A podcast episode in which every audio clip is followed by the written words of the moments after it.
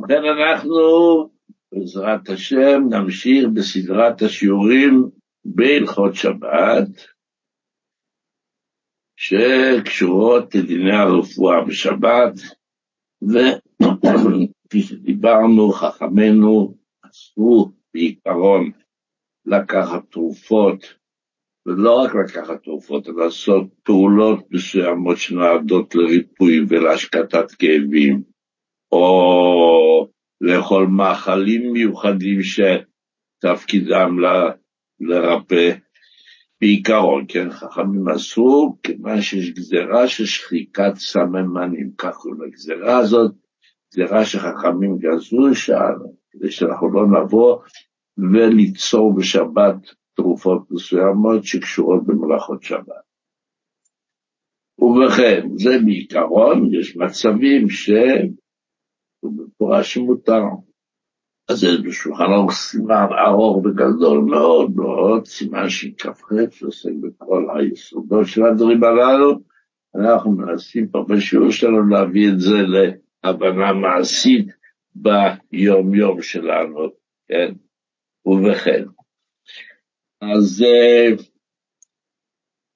נקדים ונאמר עוד קצת מהכללים החשובים בעניין הזה, אמרנו שלא רק תרופות אסור לקחת, כאשר אדם לא במצב שמותר, כפי שיתבר, נתבהר בשיעורים, יתבהר עוד היום בהרחבה יותר,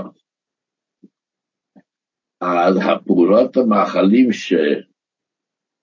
שעניינם להביא לרפואה, בעיקרון אסור, אבל בתוך הכלל הכללי הזה, נאמר מספר כללי משנה.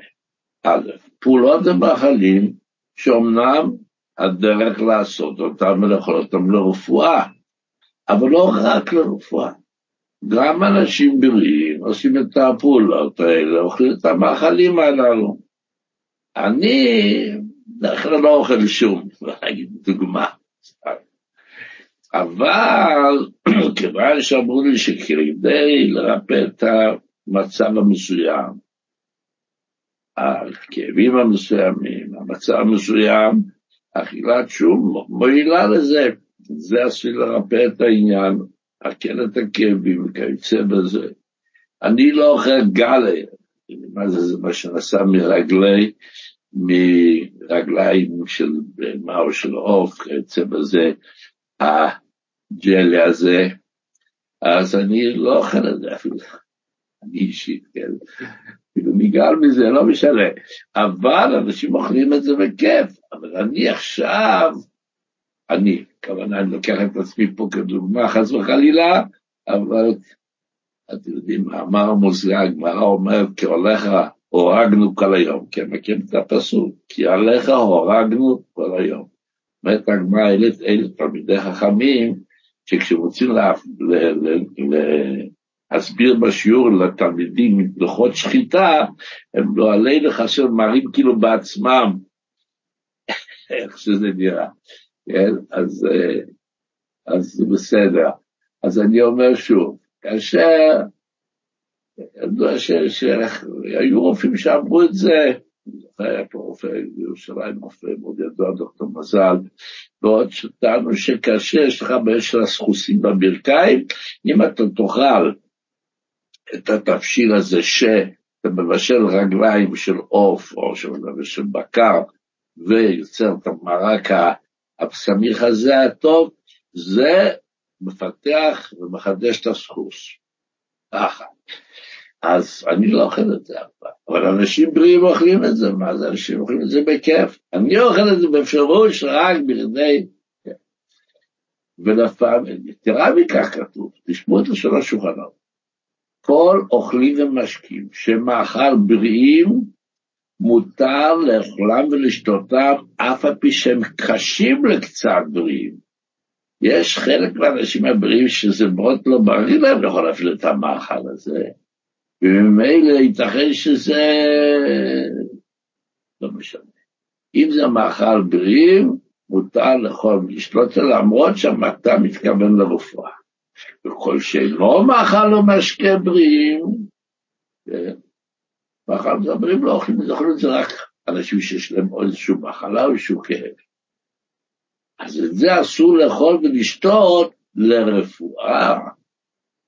יש כאבים, יש אנשים, יש רמיחוש בעלמא, כאבים מסוימים שאסור לקחת תרופות. יש כאבים, דרגת כאבים שנדבר בהמשך, שמותר גם תרופות לקחת, אז מותר לקחת כל, כל סוג מאכל שמרבי, כמובן.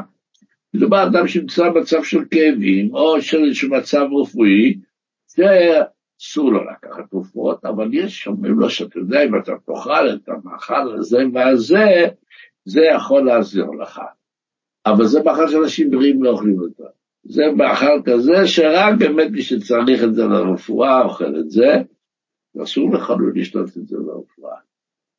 אבל זה לרפואה כמובן, אם הסתם סתם בשביל שיגעון רוצה לאכול את זה, משום מה אני יודע זה עושה לו טוב, אני אוהב את זה, בסדר, זה מתעד.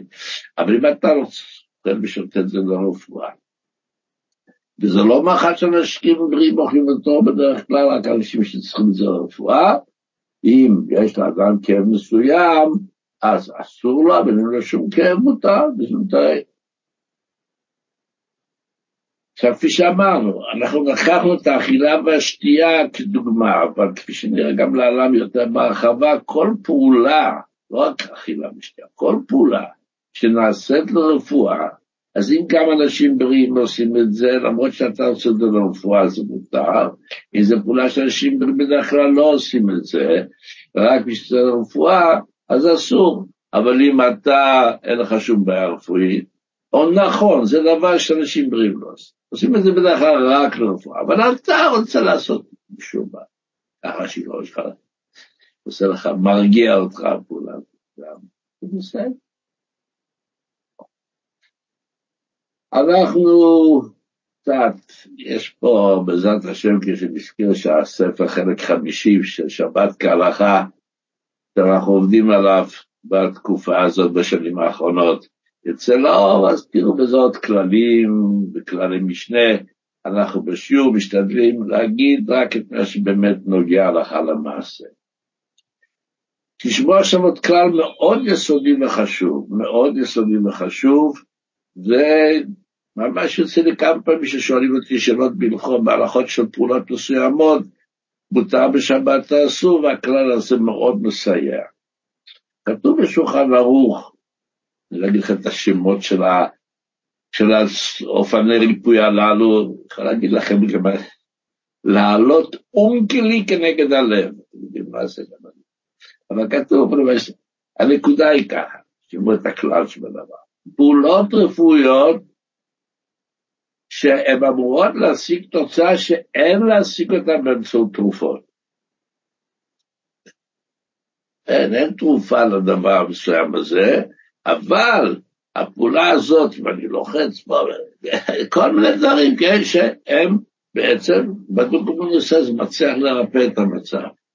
אבל אין תרופות ש, ש, ש, שיוצאות את זה, זה רק או שאתה עושה את זה בפעילות הזאת בידיים, או שאתה אוכל את המאכל המסוים הזה, זהו זה. אין תרופה ש... בוא נגיד, נגיד שאין תרופה שמחדשת את הספוס.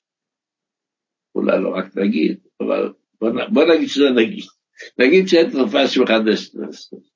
ואני אוכל את המאכל המסוים הזה בשביל, אם זה פעולה רפואית, שהיא אמורה להשיג תוצאה שאי אפשר להשיג אותה באמצעות תרופות, כן? אז אם זה נעשה להסיר צער וכאב זה מותר. מדוע זה מותר? כפי שאנחנו אמרנו, היסוד לאיסור הרפואה בשבת, כשזה אסור, זה גזירת שכחת סבלמנים. אם אתה תעשה טיפול רפואי מסוים, אתה תצטרך, תכף תצטרך איזשהו תרופה לזה, ואת התרופה הזאת, כדי ליצור אתה תקשר בחילול שבת, שחיקת סממנים. אבל אם אין תרופה, יש רק פעולות מסוימות, יש רק מאכלים מסוימים שעושים את הרפואה הזאת, אז כמובן שאין את האיסור, כי האיסור בנוי שמא אני אצור תרופה, אבל אין תרופה. לא שעכשיו ניצור תרופה כשאין תרופה, הדרך היחידה זה רק הפעילות הגופנית או המאכל המסוים. אז נפסק הלכה למעשה, אני שוב חוזר, פעולות זה מאכלים, שאין דרכם של בריאים לאכול אותם. אין דקה של לעשות אותם, שבעיקרון זה אסור כשנעשה לרפואה, אבל אם זה פעולה רפואית או מאכל רפואי, מה שאני שהמטרה שלה להשיג תוצאה שאין אפשרות להשיג אותה באמצעות תרופות, אם לאדם יש כל צער וכאב שבעולם, גם לא דרגות הצער והכאב שהתבררו להלן, שמתירות ממש לקחת תרופות, בצד לא אין כאב. אז מותר, כיוון שהגזר, אין פה מקום מגזירת סממנים. אז זה בעצם ממש יסודות חשובים, אנחנו מפנימים אותם, חוזרים עליהם, ויודעים את היסוד. עכשיו בואו נדבר אדם שנדרש לעשות זריקה בשבת. שאלות שנשאלות לעתים קרובות מאוד, כמעט אין שבוע שלא שואלים, אני צריכה או אני צריך לקחת זריקה מסוימת בשעה מסוימת ביום או בכל יום, אה, פעמיים, לא יודע מה, ו... ושם כך אני צריך להזריק לעצמי. או, אז ראשית כל, המזרק. המזרקים כיום בדרך כלל לשימוש חד פעמי, שזורקים בהשפעה. כשאנחנו צעירים, המזרקים היו בנויים ממתכת, והיינו נכנסים לחובש, צריך לעשות את הזריקות, תמיד היה איזושהי להבה קטנה, רותחים מים שבתוכם חלקי המזרק, המחט והחלק המשאבה וחלק החלקים השונים מרתיחים אותם שוב ושוב שיהיו סטרילים והחובש מרכיב את, ה, את המזרק ואחר כך שואב את החומר ואז מזריק. אז כיום בדרך כלל המזריקים בשימוש חד פעמי, אחרי השימוש זורקים להשפעה. אז זה מאוד חשוב לצד ההלכתי. בדרך כלל המזרק מגיע כשהוא כבר מושלם, הוא מוכן לשימוש, גם המחט, גם הכל, לא רק החלק החיצוני. לא צריך אפילו לחבר את המחט, הכל מוכן ומזומן, אז כמובן שאין שום בעיה, אבל לעיתים נדרש לחבר את המחט למזרק, כן? הרבה פעמים ראיתי את זה. מצב כזה, אז אנחנו בעצם יוצרים כלי. יש את החלק של המזרק של המשאבה והמיכל, יש את המאכל, נמצאים בתאים. אני לוקח, מחבר, הנה עכשיו נוצר מזרק. אז מה זועק כל יהודי? בתיקון כלי בשבת זה אסור. לא. במצב כזה, לכתחילה באמת כתוב לעשות את זה לפני השבת, לחבר את המחט למזרק. אבל אם זה לא נעשה, ואנחנו תקועים פה בשבת, צריכים להזריק וצריכים לעשות את זה, מותר לחבר גם בשבת, מכיוון שזה נקרא מכשיר שנעשה לשימוש חד פעמי, אז יש בזה בהלכות שבת, בדיני תיקון כלי, שדברים כאלה שנעשים שימוש חד פעמי ואחרי כן זורקים אותם, לא, לא משתמשים בזה פעמיים, אז זה לא נחשב לתיקון כלי. כתחילה, כפי שאמרנו, יש בזה דיבורים. הדוגמה הקלאסית שדיברנו, אם מותר לנו להכניס פה נושא שלא קשור להלכות הרפואה, אבל לפעמים אנשים רוצים לחטט בשיניים, להוציא שיערי אוכל שנתקעים בין השיניים, יש שמקפידים שבין אכילת הדגים לאכילת הבשר, לנקות את השיניים כדי שלא יתערב דגים ובשר, כמובן בשולחן ערוך. על כל פנים, אז יש קיסמים מיוחדים לזה, אבל מה לעשות שהקיסם לא נמצא ורוצים, זה מטריד אותנו ורוצים לעשות את זה, אז שקעת חתיכת נייר ולקפל אותה, לקפל אותה שיוצא איזשהו שפיץ ואז לנקות. אה, מה זאת אומרת? אז לקחת חתיכת נייר שאי אפשר לחטט בשיניים. אז יצרת רשפיץ כזה, קיפלת את הבופר שנולד, נוצר חוד כזה שאתה יכול לטפל בו, אז יצרת כלי, נכון? אבל זה כלי שהוא נשחט, ואחרי השימוש לא משתמשים בו, זה כבר לא ראוי לשימוש.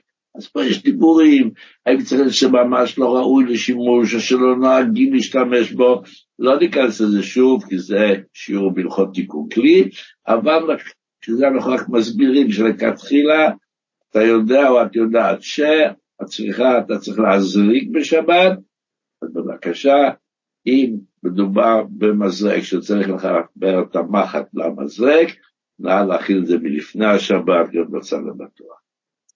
לא, ואתה חייב להזריק בשבת, יתירו לך גם כן לחבר את המחט. השימוש במזרק, ההזרקה הגופה, אם הזריקה לא מוחדרת לווריד, שאז אין חשש שיצא דם, יכול לצאת, אבל זה לא פסיק רשע, נכון? כולכם מכירים את המושג פסיק רשע, כאשר יש פעולה מסוימת שאני לא מתכוון אליה, אבל אם אני עושה את הפעולה הזאת, יוצא המצב של חילול שבת, זה מוכרח שזה יקרה, זה נקרא פסיק רשע, למרות שאתה לא מתכוון לכך, זה אסור. אבל פה, כשאתה זרקה לשריר, בדרך כלל זה לא מוכרח שיצא. דם יכול לצאת. לכן אחרי הזריקה נותנים לך איזושהי חתיכת צבע גבל לשים, במקרה ש... אבל לכן אין שום בעיה. ומילא, ראשית כל כמובן, אני לא צריך לחזור שוב ושוב, מדובר על מצבים שהותר לעשות תרופה בשבת, מתארת רפואה, השאלה אם הרפואה הזאת מתבטאת בהזרקה, איך אני עושה את זה באופן המותר. אבל כמובן, הבסיס הרצפה זה שמותר בכלל לעשות תרופה בשבת, כן? אוקיי, אז דיברנו בנוגע למזרק, דיברנו להזרקה לשריר. בנוגע לזיקה שמוגדרת לברית, לברית, יש בזה מחלוקת גדולה בפוסקים, ואם מישהו נזקק לכך, שישאל רב מורה או ראש מתמצא, ואז לפי ההכרח והמצב, נראה האם נזדקק בכל זאת להיתרים דחוקים יותר. עכשיו דבר חשוב מאוד, שאני תמיד נוהג גם כן להורות למי ששואלים את השאלות הללו, חיטוי מקום ההזרקה. כידוע שלפני שמזריקים, תופסים צמר גפן טמול באלכוהול ומנגבים, כן, רוחצים כאילו את המקום, מוודאים שהמקום נקי בלי חיידקים, כי כשאנחנו מגדירים את המחט פנימה, שלא נחדיר לתוך הגוף חיידקים שמתרוצצים על הגוף באלפי ומיליוניהם, שהם לא מזיקים בכלל, אבל להחדיר אותם לגוף זה כבר יכול להיות לא טוב, אז תמיד מצרפים גם כן, שלא לשכוח לנקות את המקום באלכוהול. אז צריך לדעת שחיתות מקום הזריקה, אז כדי שנוכל לעשות את זה בשבת באופן המותר, אז ראשית כל צריך להכין מערב שבת חתיכת צמר גפן תלוש. יש לנו חבילת צמר גפן, תוכל אנחנו רוצים לתלוש חתיכה ולטבול אותה באלכוהול ולעשות, כך זה ביום חול. בשבת ראשית כל לתלוש מהצמר גפן זה דבר שאסור לפני אז צריך להכין לפני שבת חתיכה כזאת, וגם כן לא לטבול את זה באלכוהול כפי שנהוג, וככה להתאפשר, כי אז זה סחיטה. להפך, לשפוך על המקום את האלכוהול, ועם הצבע גפן היבש לנגב את המקום. כך אנחנו עקפנו את כל המצבים שיכולים לגרום לאיסור. המזרק מוכן, הצמר גפן מוכן, תלוש מערב שבת, אנחנו לא טובלים אותו ורוחצים, כי אנחנו לא רוצים לשחות בשבת, אלא שופכים אלכוהול וככה מנקבים. אז אם כבר דיברנו כבר על תרופות ועל מסרקים, נדבר עוד דבר, על סגולות. כן. יש מצב רפואי שיש סגולה מסוימת שהיא עוזרת. בואו דוקומנוס. כן. עכשיו נשאלת השאלה, אני רוצה לעשות את הסגולה הזאת למצב רפואי שיש תרופות שעושות את זה גם כן, אבל אני לא רוצה להשתמש בתרופה. יש סגולת סבתא, שאם עושים כך וכך וכך וכך, הופה, פילה פלואים. הדבר הזה מסתדר. אתם יודעים שיש לזה דוגמה, אם כבר נזכיר שהיה בכותב את זה בירות הקודש שלו, שכתוב שבעצם שסגולות שנמצאות בדברי חז"ל, בגמרא, בסרט פסחים, בעוד מקומות, יש כל מיני סגולות וכל מיני מצבים, שכיום לא להשתמש בזה, כי נשתנו הטבעיים וכולי וכולי, ולא עושים כאלה את כל הסגולות האלה. אבל יש סגולה אחת שהרבה כותב שגם בבית הרב, כלומר אצל האדמו"רים של חב"ד, נהגו לעשות את זה, שאם נתקע עצם בגרון, כן, יש סגולה שאם נתקע עצם בגרון, הגמרא אומרת ככה, מי שיש לו עצם בגרונו, מביאים מאותו המין, עצם מאותו, עצם של הדג, תביא עצם של דג, מניח על קודקודו, ואומרים ככה, חד חד נחית, בנה בנה נחית חד, יש מה לומר, כן. ארבעים זה דין עצקמה, כל מיני קיצר. אז הרבי כותב, אני מצטט, מובן על פי הידוע בנוגע לרופאות שבש"ס, שנשתנו הטבעיים, ולעוד שאסור לנסות בזה. דרך אגב, פעם שמעתי מקוות קדושת אדמו"ר מהרבי הקודם, הרבי הרייס, שזהו מלבד הלחש למי שנתחב לו עצם מגרונו, שהיו אפילו מלמדים את התינוקות של בית הרב, ובית הצורך לא עלינו ולא עליכם, היו אומרים אותו, והיו שמים איזשהו גם כקערה על הראש של צלחת, ועל זה... מעניין, חשבתי שאני בחיים לא ראיתי דבר כזה, יצא לדבר עם uh, הרב גולדשמיד, שזה גם כן תצאי יקטרניסלב מהעיר של הרבי, והוא אמר לי שכן, אצלם במשפחה מקובל מאבותיהם שעושים את זה באמת בשבת וזה עובד. על כל פנים, או, אז אנחנו חוזרים ואומרים, אם זה סגולה למשהו שאין תרופות שעושות את הפעולה, אז דיברנו בתחילת השיעור, נכון? שמאכלים ומשקיעים ופעולות שאין תרופות שעושות את זה, אז אין גזרה של שכחת סממנים, ומותר בכלל. אבל אפילו דבר שיש כן תרופה, דווקא לדבר הזה של הוצאת עצם מהגודל, אני לא חושב שיש תרופה, אז זה בכלל מותר, אבל בעיקרון סגולה שאין בה איסור מלאכה, אין בזה גזירת שחיקת סמנים, כך קבוע הפוסקים, בשולחן ערוך כתוב כל מיני סגולות שנשים נוהגות ללחשים עניינים, שגזירת שחיקת הסממנים נאמרה רק על תרופות ולא על סגולות. נקודה. אוקיי. עכשיו שאנחנו כבר חכמים ויודעים על תרופות וסגולות וזריקות, בואו עכשיו נתמקד במצבים והגדרות, כפי שנתבררו בשולחן ערוך, הדין מתי מותר ומתי אסור לעשות טיפולים רפואיים, וכפי שדיברנו בשיעור, שזה כולל גם כמאכלים ופעולות שנעשות לרפואה בלבד. אז ככה, יש מצב נתחיל עם לשון השולחן ערוך ונפרש. חולה שנפל מחמת חוליו למשכב, או שיש לו מיחור, יש לו כאב שהוא מצטער בכל גופו. כלומר, יש, יש סוגי כאבים כאלו שזה בעצם כאב ממוקד. בואו ניתן לכם דוגמה. כאבי גב למשל, אדם שיש לו נתפס לו הגב, הכאב ממוקד בגב, אבל זה לא רק שכואב הגב, כל הגוף מרגיש כאוב. הבן אדם כאוב, זה לא שהגב כואב. הגב כואב, נכון, אבל הבן אדם הוא כאוב, כל, כל המציאות שלו הוא כאוב. ככה יש לו מחו שמצטער וחלה ממנו כל גופו, שאז כמו נפל למשכב, כן? או שיש לו אפילו סימפטומים שמבשרים על כך. למשל, אנחנו מכירים, אדם מכיר את עצמו שהוא הולך, והולך והולך לקראת שבת, בינתיים זה רק מנוזל, רק שיעולים ופה ושם, ומרגיש ככה חולשה, אבל יודע שאו-טו-טו זה ייקח אולי שעות, אולי ייקח יום יומיים, אבל הוא עכשיו בתהליך לקראת שבת.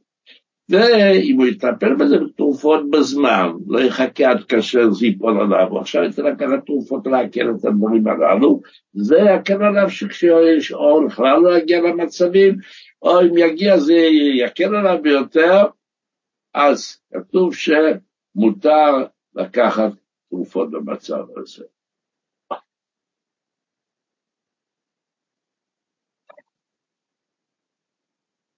עכשיו, אם... אז אמרנו שגם אם זה כבר קרה, או שמגיע למצב שהוא יודע שעלול לקרות, מותר לקחת תרופות, אז אתן לכם דוגמאות שמצאתי מפורש שפוסקים, אנשים שסובלים בעיות לב שלא עלינו, בעיות כליות לא עלינו, כיוצא במצבי בריאות שהוא יודע שהוא חייב לקחת תרופות בקביעות, למנוע, שזה לא לחכות עד שמגיע שכבר הבעיה מתחילה לפעול, שאז צריך להגיע לחדר מיון. לקח תרופות שהן אמורות לסדר את המצב הגופני, שבעיית הכליות או בעיית הלב לא תתפרץ. כמובן מותר לקחת אותם בשבת, למרות שהמצב שלו עכשיו מצב טוב. זאת אומרת, תרופה שחייבים לקחת אותה מספר ימים, ובתוכם יש גם יום השבת, כן? אדם התחיל לקחת תרופה, ואומרים לו, תשמע, אתה חייב כל יום לקחת את התרופה הזאת, אם אתה תפסיק לקחת באמצע, זה לגרום לך נזק, כן? זה לא שאתה אומר, אם אתה תקרא את האנטיביוטיקה הזאת שבעה ימים, תתרפא. תקרא שלושה ימים לא תתרפא. לא, אתה מתחיל, זה, הפסקת התרופה באמצע יכולה לגרום לך לנזקים. בוודאי ובוודאי שמותר. עכשיו שימו לב, יש הרבה מצבים, ויכול להגיד שרוב המצבים, דיברתי על זה עם רופא, לפני שכתבתי לעצמי את ההבהרה הזאת, כתבתי חשוב להעביר. ברוב התרופות, הניסיון מוכיח, שביררתי עם רופא מומחה, גם המינון זה לקחת עוד שלוש פעמים ביום. שבעה ימים, עשרה ימים, שלוש פעמים ביום לקחת את התרופה הזאת, עוד ארבע שעות, אוקיי? עכשיו, אם יום אחד תוך השבעה תיקח אותה רק פעמיים ביום, זה לא, ישנה. נכון, יש את הסדר כתחילה שלוש פעמים ביום, אומרים לך, תשמע, אם אתה באחד הימים מתוך השבעה לקחת רק פעמיים ולא שלוש, הפעם האחת הזאת זה לא משנה את התוצאה, אתה תגיע לאותה תוצאה מוצלחת, הכל יהיה בסדר, כן? אז אני תמיד אומר ככה, ביום שישי תיקח אחד בבוקר, אחד לפני קציעת השבת, במוצאי שבת, כשהשבת יוצאת, תיקח אחד, ואתה לא הולך לישון מיד ביציאת השבת. אומרים שלוש-ארבע שעות, כן, אחת לארבע שעות מותר לקחת את זה, לפני שאתה הולך לישון תיקח את הפעם השנייה. כלומר, ביום ראשון תתחיל שוב את השלוש פעמים ביום. המציאות מוכיחה, כפי שאמרתי, שביררתי רופא מומחה, שהאפקטיביות של התרופה וריפוי המחלה לא משתמשת עם פעם אחת מתוך השבעה או עשרה או שתים עשרה שהרופא אמר לקחת, תיקח רק פעמיים מהם ולא שלוש. אז אפשר לקחת כדור אחד בערב שבת, ואפילו שלוש פעמים, ואפשר תיקח בבוקר בצהריים לפני גיסת השבת, ופעם שנייה תיקח במוצאי שבת פעמיים. אוקיי, אז אם, כדאי להתייעץ עם הרופא אם זה המצב, אבל אם באמת, כפי שאני אומר, אז בוודאי מה שנקרא מאיות טוב, יש מושג כזה. מאיות טוב וכולו, אתם מכירים את המושג. מאיות טוב. יש פסוק שאומר, מאיות טוב, אל תקרה רע, משהו כזה כזה. כלומר, הדבר שהוא אין, הוא לא אסור. אם אתה נקרא למצב זה בסדר. אבל אם אתה יכול להיות טוב לכתחילה, בשביל מה אתה צריך להיות במצב שאתה בעצם לא, אבל מתירים לך איסורים. כן, כן. במקום להתמודד עם הבעיה, תעקוף אותה. זה אצלי. כמה אחרי גם בנוגע לבעיות הלכתיות אחרות. ובמקום להתמודד במצבים, לדאוג שהמצב לא ייווצר. עכשיו, שאלה מעניינת שנשאלתי, וזה באמת שאלה מעניינת. חולה שבמצב רפואי שמוגדר, אפשר לדבר בהמשך בהרחבה, שמותר לו לקחת תרופה, אבל הוא סובל מאוד מחושים, של המחושים הללו אסור לו לקחת תרופה, זה לא מצב מחושים, כאבים כאלה, שהם מתחילים תרופה בשבת. אז הוא שואל, אני בכוח לוקח, לוקח כבר תרופות, אז האם מותר לי גם לקחת את האקמול הזה בשביל... אז התשובה היא ככה, שימו לב. מחושים כאבים שקשורים למצב החולי, דוגמה, חולה שפעת, אבל זה גם גורם לו כאב אוזניים וגם כאב ראש, כן? אז עכשיו הוא רוצה לקחת אקמול, אקמול לא מרפא, אקמול אבל עוזר שהכאב ראש יירגע, שכאב האוזניים יירגע, כן?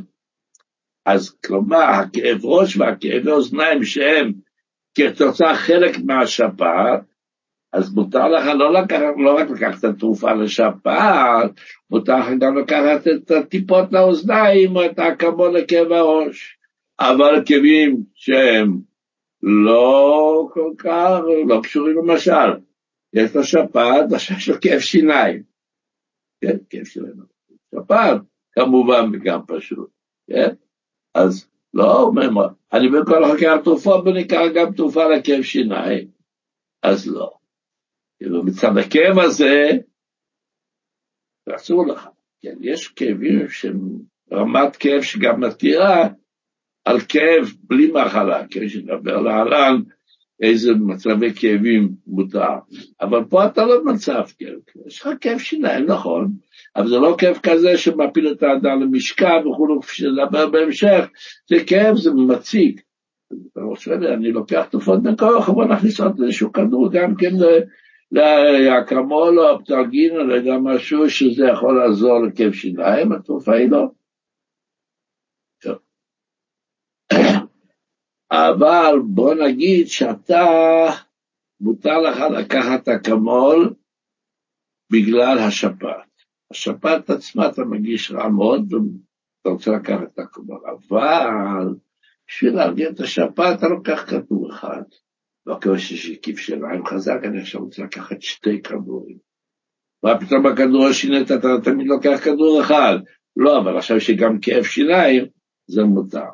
כלומר, את אותה תרופה, מאוד מעניין, מורכב ככה, כן? אדם חולה במחלה, אני לוקח את השפעת כמחלה סטנדרטית שעוברים אותה, כן? ונמצא עם חום, נדבר בהמשך, 38 מעלות כיוצא שמותר לקחת תרופות. אז אומרים על זה שמותר לך לקחת תרופות, לא מתיר לך לקחת תרופה נגד כאב שיניים, כאב שיניים לא קשור לשפעת.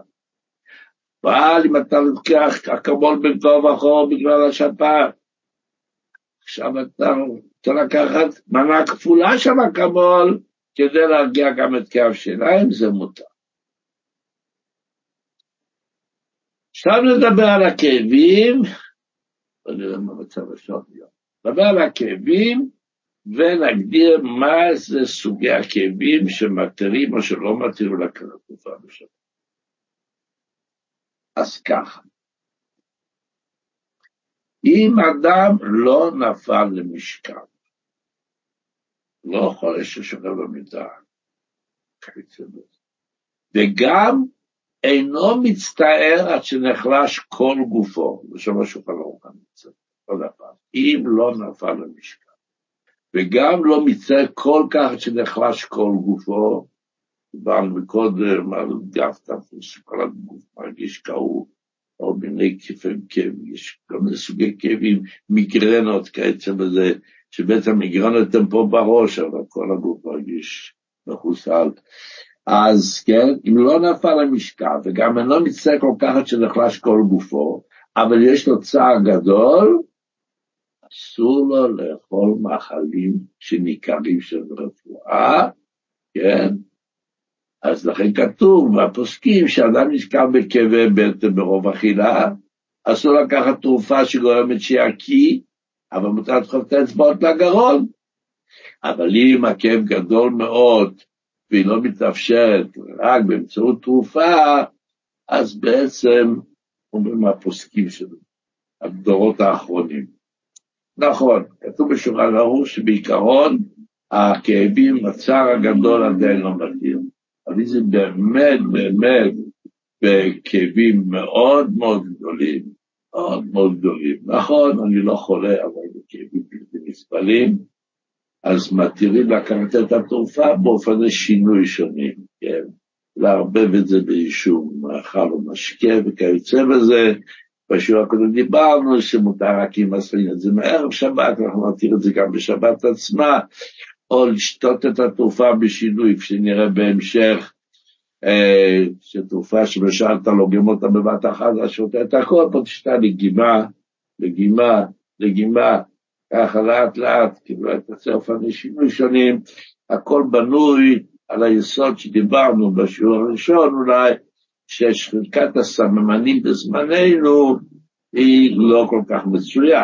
אנחנו קונים תרופות מוכנות, לא כפי שהיה בזמנים הכתובים, שהולכים לבית מרקחת, והיה אה, שוחק כל מיני, טוחן כל מיני סממני מרפא, עד שהיה יוצר את התרופה. אני עדיין זוכר, היה בירושלים, אה, בכיכר השבת, במרכז שהיום שם הבנק, ותרופה מסוימת לתינוק בידי הדמימות הידועה, תפרחת חיתולים, בימים ההם לא היו פמפרים, אה, מה שקוראים היום בשמות אחרים, אה, וכן, מחפשים ושמים חיתולים לתינוק, ובכל מיני חומרי כניסה שלא כל כך נגמרו, היו קוראים, והיה להם, החלק האחורי של הגוף היה מאוד אדום וכואב, להסתכל לראות את זה, אז שם יוצרים תרופה מסוימת. היה פה רופא ילדים ידוע בשביל דוקטור פארק, והוא נתן את הרשימה, הייתי אצלו, הייתי לקחתי ככה, הם לקחו מכל מיני צנצנות, סבא, סבא, סבא, יצאו משחל, תוך קופסה, וזה הפך לתרופת פלא, מאוחר יותר, זה היה פשוט להשיג את זה כבר בתור דוקטור פארקס, המשחה של דוקטור פארק, לא יודע. אבל כיום אין את השחיקת הסממנים הזאת בחיים הפרטיים, יש בבתי החרושת שיוצאים את התרופות. אז לכן זה נותן איזשהו הרגשת להקל יותר, ולכן בכאבים עזים אנחנו מתחילים להשתמש בתרופה, משתדלים להרגיע עד כמה שאפשר לאופן המותג, שאמרתי, אם זה להניס את זה בתוך משקה שדיברנו בשיעור הקודם, אנחנו עושים את זה באופן המותר ולא נחזור שוב. מי שרוצה יכול להאזין לשיעורים הקודמים, יש את כל השיעורים להשיג אותם באודיו ובווידאו, כל אחד איכשהו מה לעצמו להקשיב לשיעורים, ולהגיע לצורה הכי טובה. אבל כשאין ברירה גם אפילו כדור מתחילים לקחת בכאבים עזים, כפי שהשכונוך מגדיר את זה, יש לו צער גדול, צער גדול, שלא נדע. עכשיו יש מצב שקוראים לו מקצת חולי. אין לך מושג כמה קשה עבדתי כדי לעשות להגיד, מה זה מקצת חולי, כן?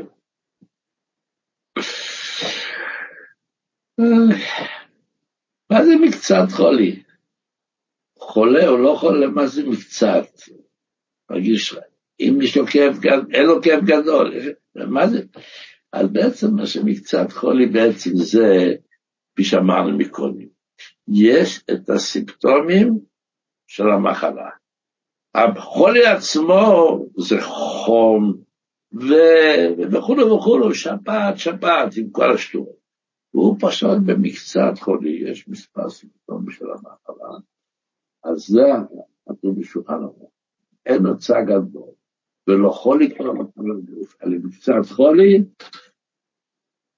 אז מותר לדחוף לו, אז מותר uh, לעשות לו uh, מה שנקרא כל מיני תקופת המדיגוי, אבל אסור לו עדיין לאכול מאכלים שנקראים כך כתוב בשולחן ערוך. ופה הוספתי שוב את מה שאמרתי לכם קודם. אני יכול להקריא לכם מה שכתבתי. וכבר נתבהר שבזמננו יש מקום להקל לטבילת תרופה, להקל כאב חזק, גם אם זה רק עניין של מקצת חולים. עכשיו השיעור הבא בעזרת השם, כפי שאנחנו מאחלים תמיד, שמי שהובטחנו, שילמד תורה את כל העם כולו, ושכן ימסור אותו, אם חס וחלילה, חס וחלילה, גאולתנו תתעכב, אז אנחנו נדבר על מצבי כאבים שונים, מתי מותר, מתי אסור, ואיך מותר ואיך אסור, ושיהיה לכולנו בריאות נכונה, איכות המשנים טובות ומהירות. אנחנו בראש חודש, ראש חודש כסלו, כסלו זה חודש הגאולה, כידוע נוסף לחנוכה, שחל בחודש כסלו, חגי הגאולה החסידיים של י"ט כסלו, והגאולה של אדמו"ר אמצעי, והרבי ביום הזה עצמו, בראש חודש כסלו, ידוע שהוא יצא בתשל"ח ממצב הלב וכולי, מה שהיה, ויצא הביתה, אז בכלל כולנו נתפלל ונתפלל ונתפלל שוב ושוב ונבקש מהקדוש ברוך הוא שירחם עלינו ויחיש את גבולתנו, אמן ואמן.